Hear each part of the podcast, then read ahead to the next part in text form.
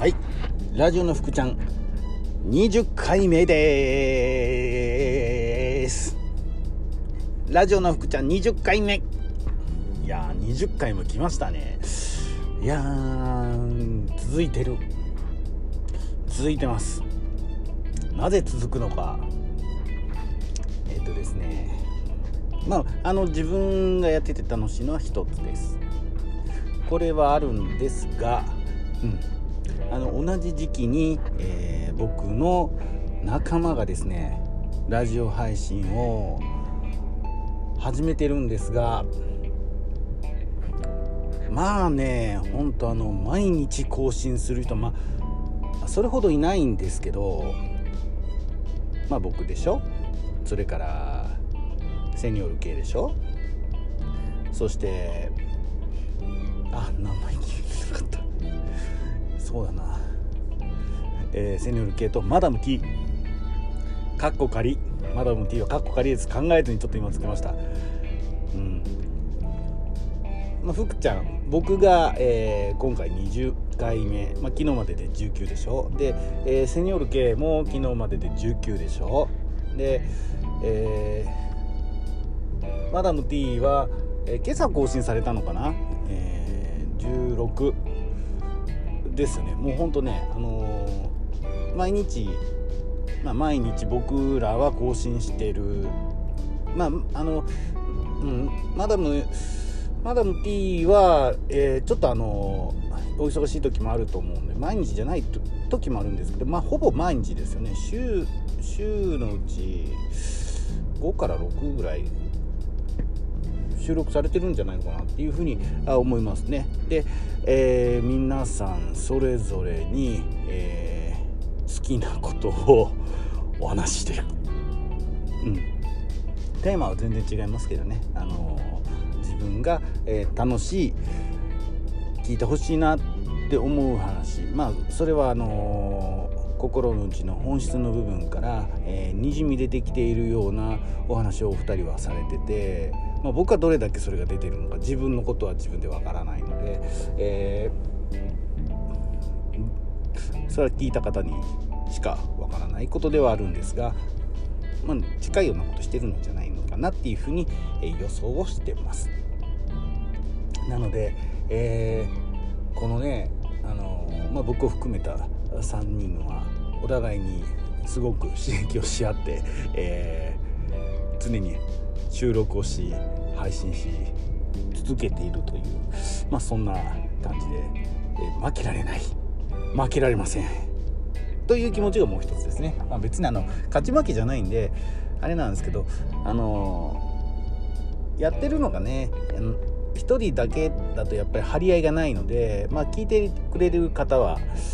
いらっしゃるのはすごく励みにはなるんですけどやっぱりね同じようにこう頑張っている仲間がいるっていうのはとてもいい刺激になりますね。うん、勉強にもなります。なので、えー、今朝もあ今朝今日はちょっと早いんですよ。あのいつもはねお昼前後が多いんですけど今日はちょっと早く買い出し回ってますちょっとこの後ねミーティングしないといけないので、えー、今は10時20分21分ぐらいなんですけどあ違うな。iPhone の時計だと10時25分か。早めの、えー、収録をしてます。まあ、場所はねいつもと同じ買い出し先の駐車場なんですが。で今日は何の話をしようかなとこう思うんですけどえー、まあ、テーマ的にはうん。えー、夢があるものは積極的に見せて夢がないものは、えー、見せないようにした方がいいんじゃないのかなみたいな話なんですけど、うん、昨日、えー、社員うちの社員2人とあの一緒に、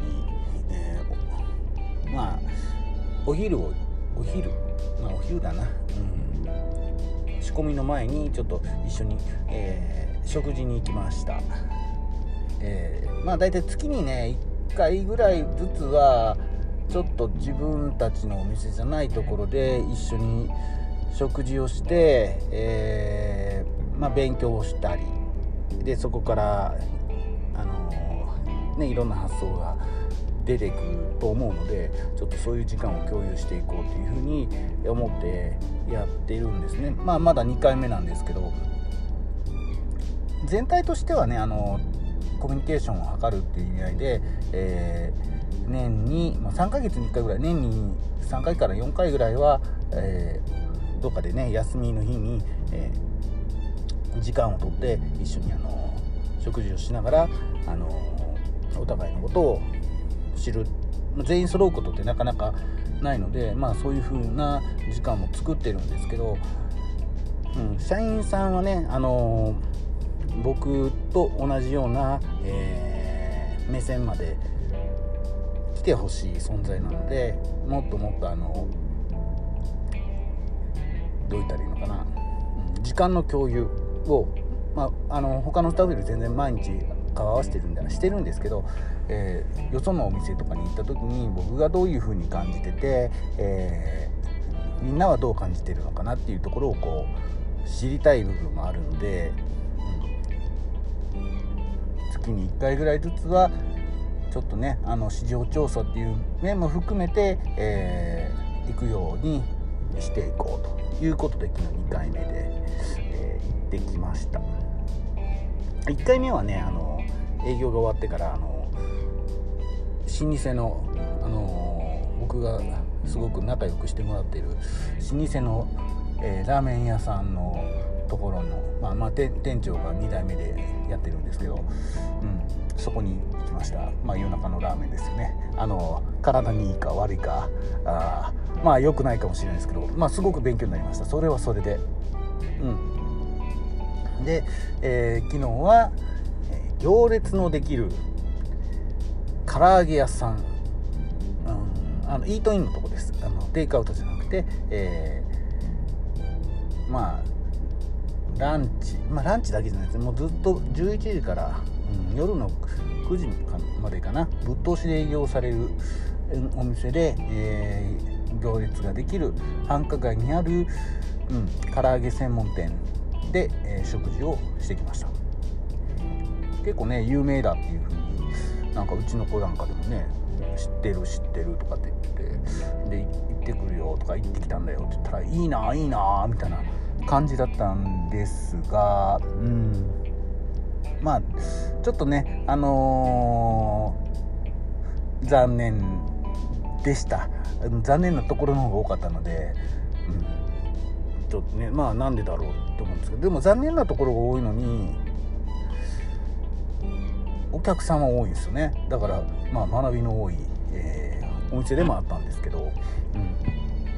うん、で僕が絶対しないなっていうことを、うん、僕がっていうかねうちのお店では絶対にしないしさせないなって思う点がちょっといくつかあったのでうんまあそこをちょっとお話ししようかなと思うんですけどえーまあ、味がどうこうはまあ置いときます。この際ですから。あの好みもあるので、えー、お店のこだわりもあるし、まあ、全然いいんですけど、うん、あの夢があるものは見せて夢のないものは見せない方がいいっていうことなんですけどお味噌汁がついてました。まあそれなりに美味しかったです、うん、で、えー、お味噌汁なんですけど、え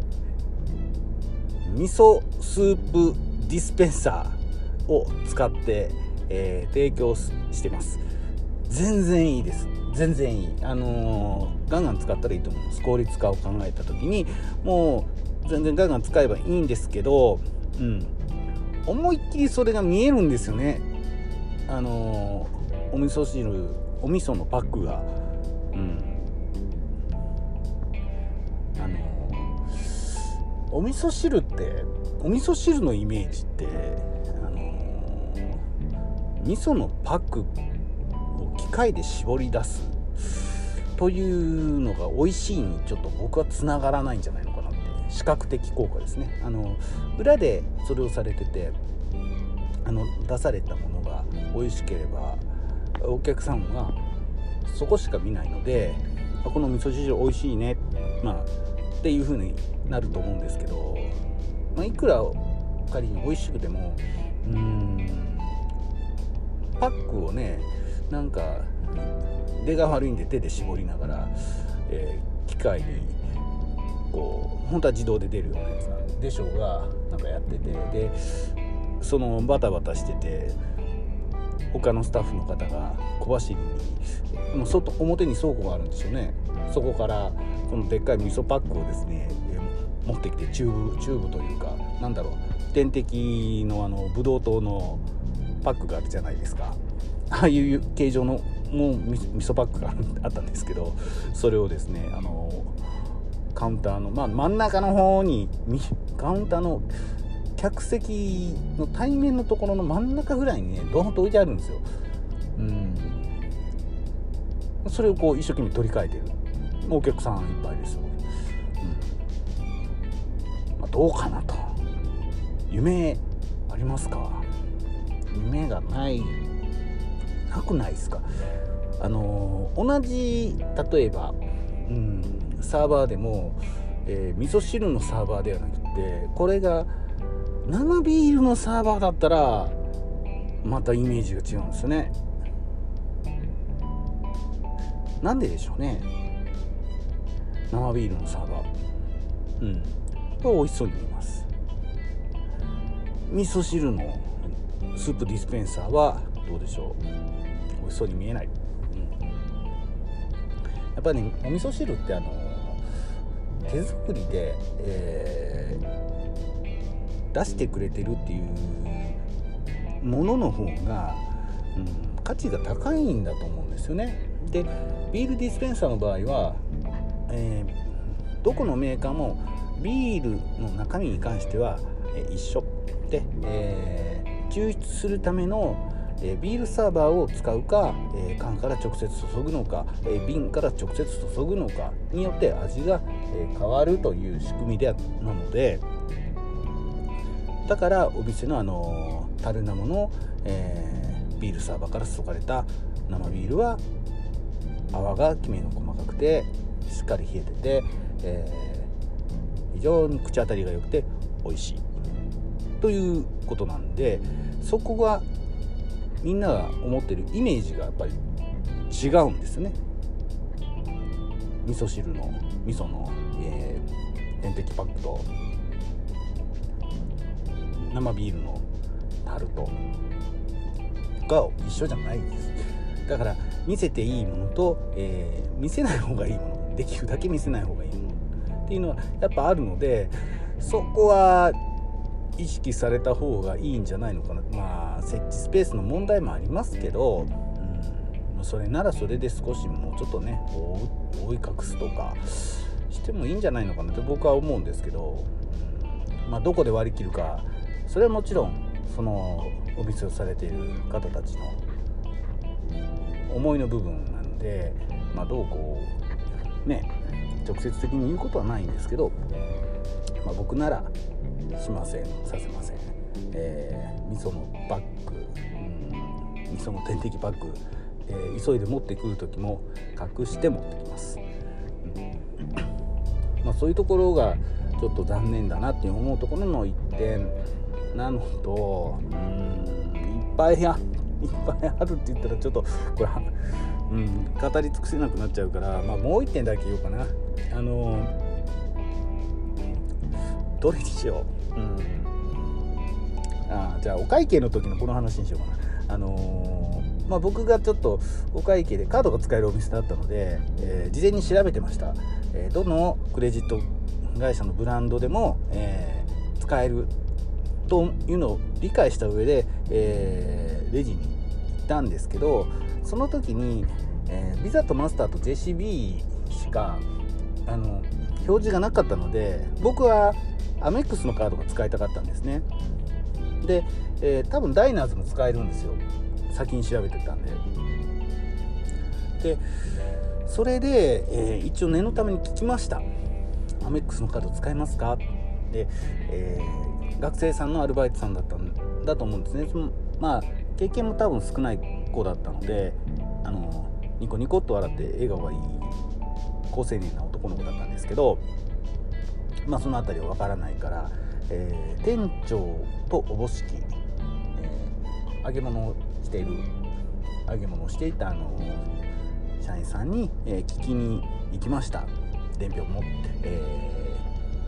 ー、まずそれをこう聞きに行ってで使えます。で分かりました。で、えー、じゃあ領収書もお願いします、まあ、僕が一度に言えばよかったのかもしれないんですけど、まあ、領収書お願いしますって言った時に決済をして、えー、出てきたまあ3枚ぐらい出てきたレシート類を持ってまたその社員さんのところに行ってで、えー、社員さんが手に取ってで説明をされて、えー、その子がレジのところに戻ってくる。で、えー、出してくれた、えー、クレジットカードの、えー、控えお客様控えと、えまあ、もうもう1枚領収をくれたんですけどその社員さんのところに1回持っていったクレジットカードの、えお客様控えは社員さんが揚げ物をしながら触ってしまっていたので、えしわくちゃな上に油がべったりついてました。それはあの普通に渡されましたねあのうん、一緒にいたちのスタッフ2人はもうあの呆然としてましたね。本当びっくりしました。であのちょっとね作業がまあ作業がっていうかレジの作業が、えー、知らないことだったからその社員さん結局出てきたんですよ。出てきたんですけどでで見ててで何もないですね。なので